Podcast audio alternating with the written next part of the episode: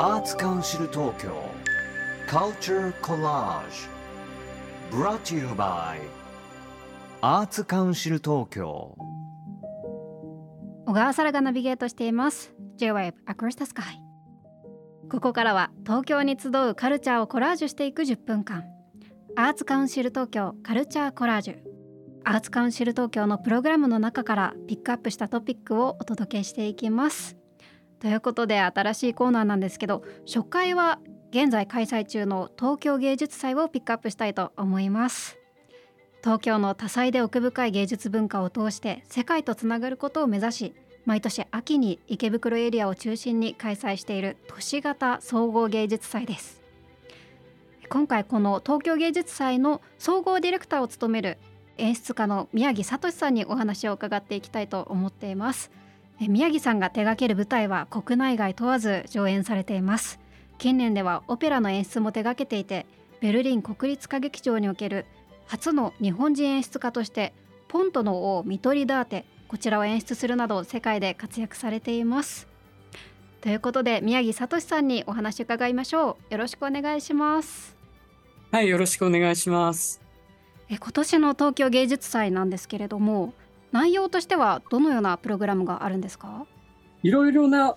アーティストが劇場の中だけじゃなくて街のあちこちで表現している。でそれが池袋エリア中心にねあの街全体をなんとなく活性化させていく。でその場にいるとじーっと見てるわけじゃないにしてもなんか楽しいような気がしてくるっていう。それが一番の狙いなんですね。でもちろんその中には劇場の中で、え見る作品も含まれています。えー、特に太陽劇団っていう、まあ、伝説の劇団っていうのかな二十何年ぶりに日本にあの来る、まあ、世界の、えー、宝みたいな劇団の公演なんかも含まれています。うん、そんな感じですね。あのちょうど太陽劇団のお話あったので聞いてみたいんですけど今回金武島という演劇上演されるんですよね。はい。金武島っていうのは、まあ、これは日本のことなんですね。黄金の国ジパングみたいなあの意味合いなんです。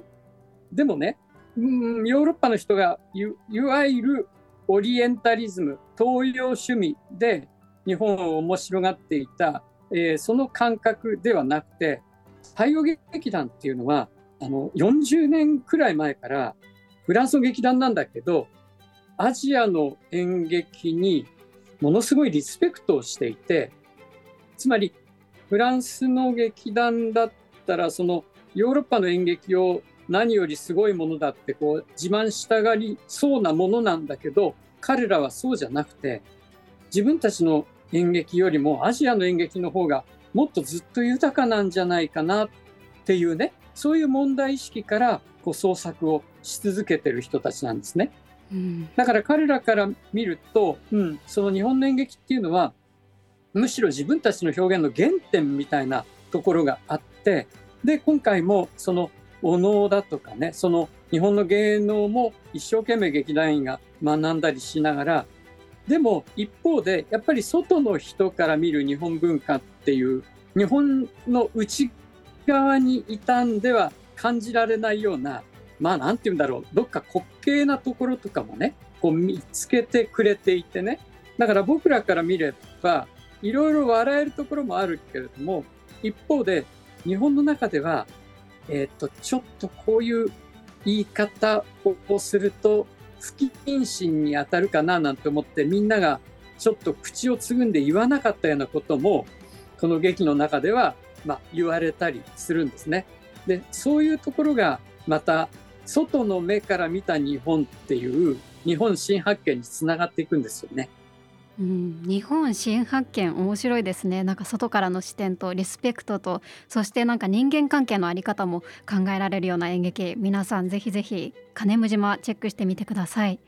さあ今回宮城さん自身が手掛けられている演劇もあるということなんですけどどんなものですか？はいこれはまあ僕の作品の中でまあ代表作みたいな感じの「マハーバーラタ奈良王の冒険」っていう作品なんですね。これマハーバーラタっていうのはインドの古代女子誌でまあ、世界で一番長い本とも言われてるくらい長大な超超超長大な女児誌なんです。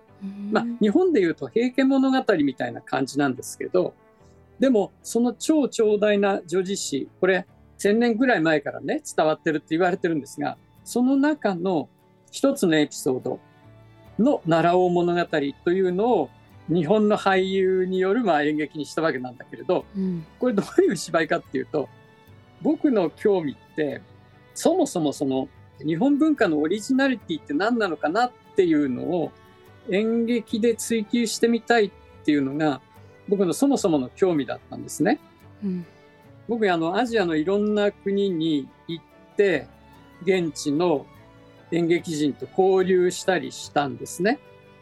で、ああ、こういうところは共通してるんだとか、こういうところは違うなとか、まあ、そういう経験をしたんだけれど、でね、最終的にはですよ、最終的には、ああ、そうか、文化っていうのは、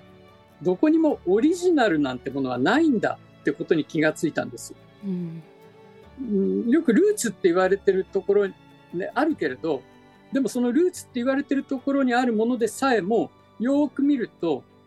何かと何かの融合で生まれているんですね。だから優れた芸術とか優れた文化っていうのは結局元あったものと外から入ってきたものが出会って化学反応みたいなのが起こってそれで前進して洗練されていったりするでそれで残るんですよねだから優れた芸術って結局のところ全部一種の合金何かと何かが混じってできた合金だからオリジナリティってことは本当はもう成り立たないんだってことに気がついたんです。じゃあ日本にとってオリジナリティっていうのがもしあるとすれば何だろうそれは最終的には日本語と日本の気候風土だろうなっていうふうに考えるようになったんですね。世界の観客に対して日本の演劇を見せるってことは外から入ってきたものが日本語とか日本の気候風土の中でどう変容したのかというのを見せる。そのことが世界の観客に対して日本の演劇を見せるってことだって思うようになったんですね。で、それでそのインドの古代女子誌が日本に平安時代ぐらいに日本に入ってきたらどういう絵巻物が描かれただろうっていうふうに考えて作ったのがあの僕の マーバラタ奈良王の冒険なんですね。話が長くなっちゃってすいません。いえいえなんかこう前半の太陽劇団がこう日本の演劇を取り入れたのとなんかまたつながるような感じもしてあの宮城さんは日本のオリジナリティを探す上であえてそのインドのマハーバーラタ奈良王の冒険を取り入れてそれを日本ならではの視点で作っていくっていうなんかすごく面白い横のつながりも感じるような取り組みだなって思いました。あの今回のそのマハーバーラタ奈良王の冒険こちらの見どころというとどんなところですか？はいまずね場所が東京駅を、えーと、バックに丸ビルと新丸ビルの間の行幸通りっていう広い道があるんですけどね。その行幸通りに舞台を仮設して観客の皆さんはその舞台の奥に東京駅をあの背景画のようにして見ていただきながらマハーバラタ僕たちの芝居を楽しんでいただくと。このシチュエーションがまずまあなんて言うんだろうこの歴史上初めてっていうかうすごいですね想像できない面白そう。でそこには当然いろんな人たちが普通に歩いているしオフィス街の皆さんが昼休みにお昼ご飯をコンビニで買おうとか思って出てきていらっしゃるしそれからたくさんの外国から来たお客様が観光客の人たちが写真撮ったりとかしてるわけですよね。それがあの全部舞台の後ろに、えー、ちらちら見えていて でまたあのその辺通った方もあれ何やってんだろうと思ってこう覗いていけるようにもしています。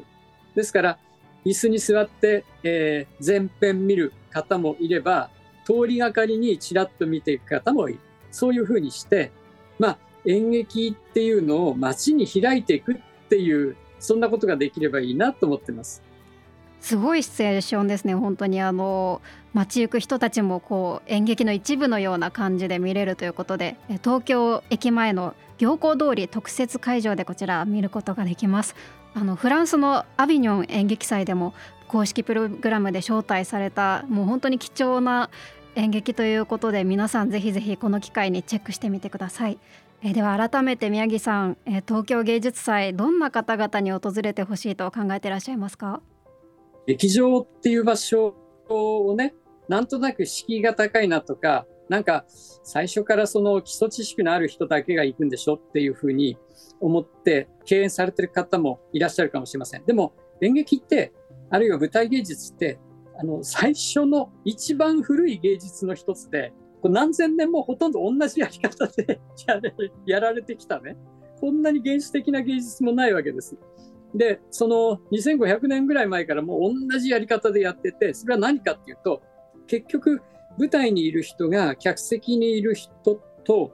真剣に向き合うっていうのが舞台芸術なんですよね。で今の時代ねその周りにいる人と分け隔てなく誰かが自分に真剣に向き合ってくれるって覗き込んでくれるってなかなかない経験だと思うからぜひねあの舞台芸術ってもので人と向き合うってことをいや人が自分を見てくれてるんだ、ね、舞台から俳優さんがあるいはダンサーが観客である自分を全力で見てくれてるんだなっていうそういう経験をしていただけたらなんかこの世は捨てたもんじゃないな。人間生きるに値するかもみたいなそんな気持ちになっていただけるんじゃないかなと思ってます。ああとねそれからその演劇ってやってる時しか見れないっていうまあなんて言うんだろう制約があるわけですよね。はいうん、やってる時にしか見れない。でも 8K っていう、まあ、とっても高精細なあの、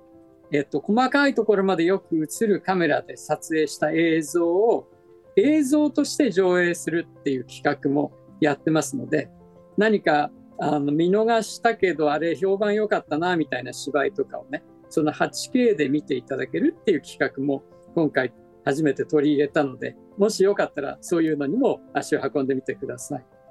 いや本当にあの生身の演劇もそうですし映像でもいろいろお楽しみいただけるということで皆さんぜひ今回の東京芸術祭行かれてみてください。ということで今回は東京芸術祭総合ディレクターの宮城聡さんにお話伺いました宮城さんありがとうございましたはいこちらこそありがとうございましたえ、池袋エリアを中心に開催している東京芸術祭は10月29日まで開催中です。チケットなど詳細は東京芸術祭オフィシャルサイトをご覧ください。アーツカウンシル東京 Culture Collage Brought to you by アーツカウンシル東京